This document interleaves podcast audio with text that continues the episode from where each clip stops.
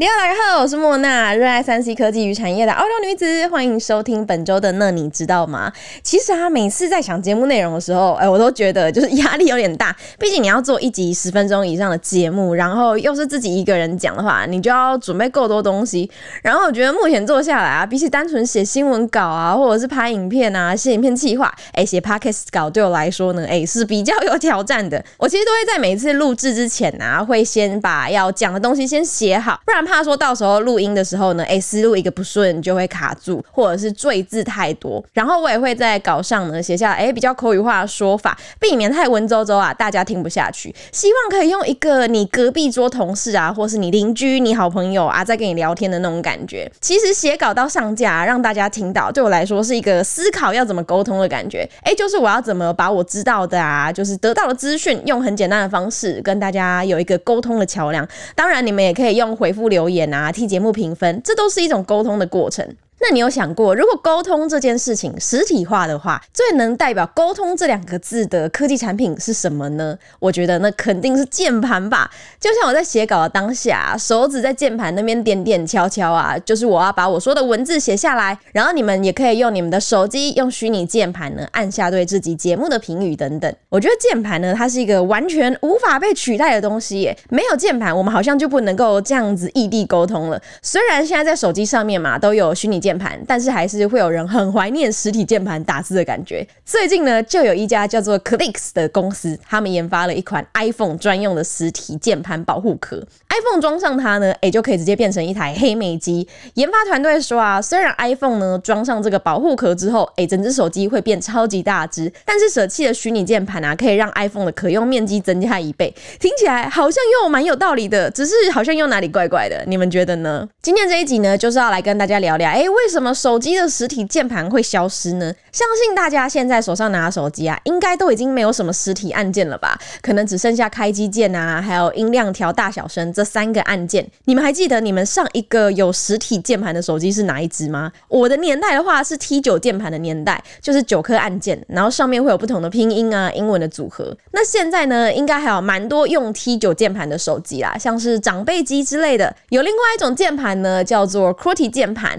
Q。W E R T Y，也就是呢，我们现在所用的电脑啊、笔电的键盘。手机使用 QWERTY 键盘呢，最有名的就是黑莓机。其实，在更早之前啊，手机几乎都是使用 QWERTY 键盘的。QWERTY 键盘的诞生历史啊，其实已经非常久远了。它是从十九世纪打字机问世以来啊，它就已经存在了。不知道你们有没有仔细看过键盘上面的排列方向？F 键的下面是数字键嘛，然后接下来就是字母区。那字母的第一排从左边数过来的顺序呢，就是 Q W E R T Y，看起来毫无顺序可言，对不对？为什么是照着这个顺序，而不是照着 A B C D 呢？不是应该会比较符合逻辑吗？但其实 QWERTY 键盘会这样设计啊，它本来就不是想要照逻辑的，它不想要让打字的速度过快，哎、很酷吧？因为古时候的打字机啊是照 A B C D 这样来打的，但是很容易会发生说，哎、打字员打字打太快了，纸张来不及轮转，变成说呢，很多字都会重叠打在一起，所以才会改成 Q W E R T Y 的顺序。他就是希望说呢，哎、可以让打字的人动作慢一点点，才不会卡字。然后它就一直被沿用到现在了。在手机上面呢，把 QWERTY 键盘发扬光大的就是黑莓。会用上 QWERTY 键盘呢，是因为黑莓的创办人啊，他们一开始呢就是锁定公家机关啊，还有商务的客群。这群人呢，非常的常使用电子邮件来沟通，工作呢也都是依赖电子邮件。所以呢，搭配有 QWERTY 标准键盘的手机，对他们来讲呢就非常的方便，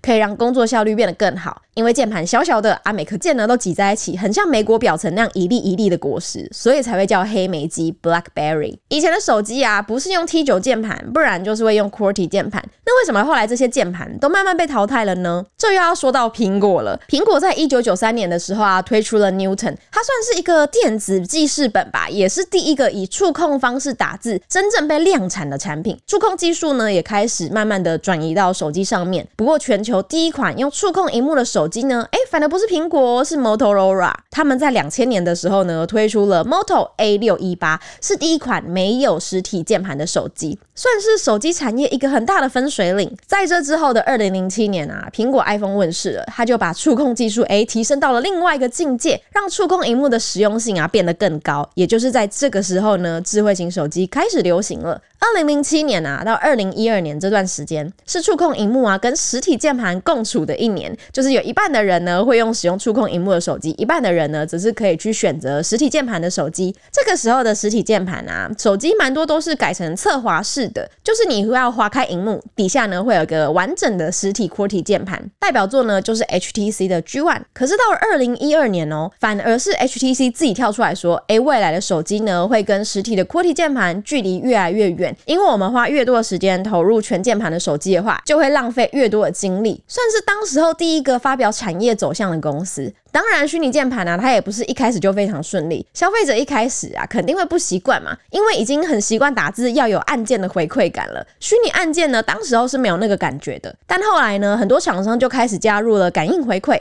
就是在按下键盘的时候呢，手机会产生一个震动或是一些声音，给大家打字的回馈感。从此之后呢，大家对于虚拟的键盘接受度也就慢慢提高了。而且虚拟键盘的设计啊，可以让一只手机拥有多种的输入方式，可能可以有 T9 键盘啊。QWERTY 全键盘啊，而且还可以手写。再来呢，是大家也会希望说，手中的产品可以越来越轻薄，越来越小只。那少了键盘呢，除了可以达到瘦身成功之外，还有一个非常重要的事情，就是手机零件变少了，所以价格也可以变得更低。这也是为什么越来越多的厂商会放弃实体键盘的原因。那时间来到了我们现在，我们在手机上面输入文字的方法有很多嘛，除了刚才说到了手写啊，现在还可以语音转文字。我超级喜欢用语音转文字的，推荐给所有不喜欢打字、只爱用语音 骚扰别人的人，有种功能叫做语音转文字哦，会比你直接传语音给别人更有礼貌。这边真的哎、很想要抱怨一下，我超级讨厌收到语音讯息的。我就人在外面啊，我还点开你的语音，凑近耳朵才能够听到你在想什么。你如果是用文字的话，我三秒就看完了。所以拜托，不要再传语音讯息了，请改用语音转文字这个功能好吗？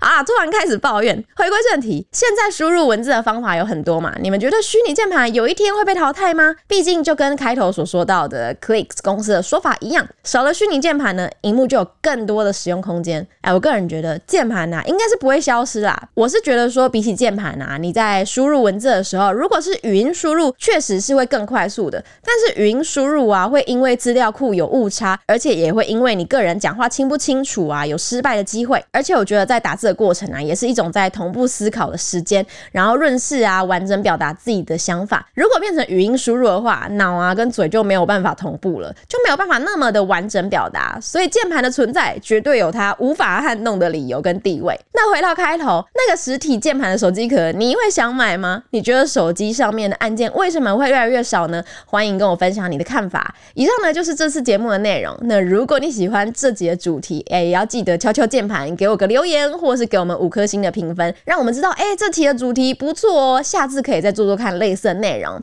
那谢谢大家收听，我们就下周见啦，拜拜。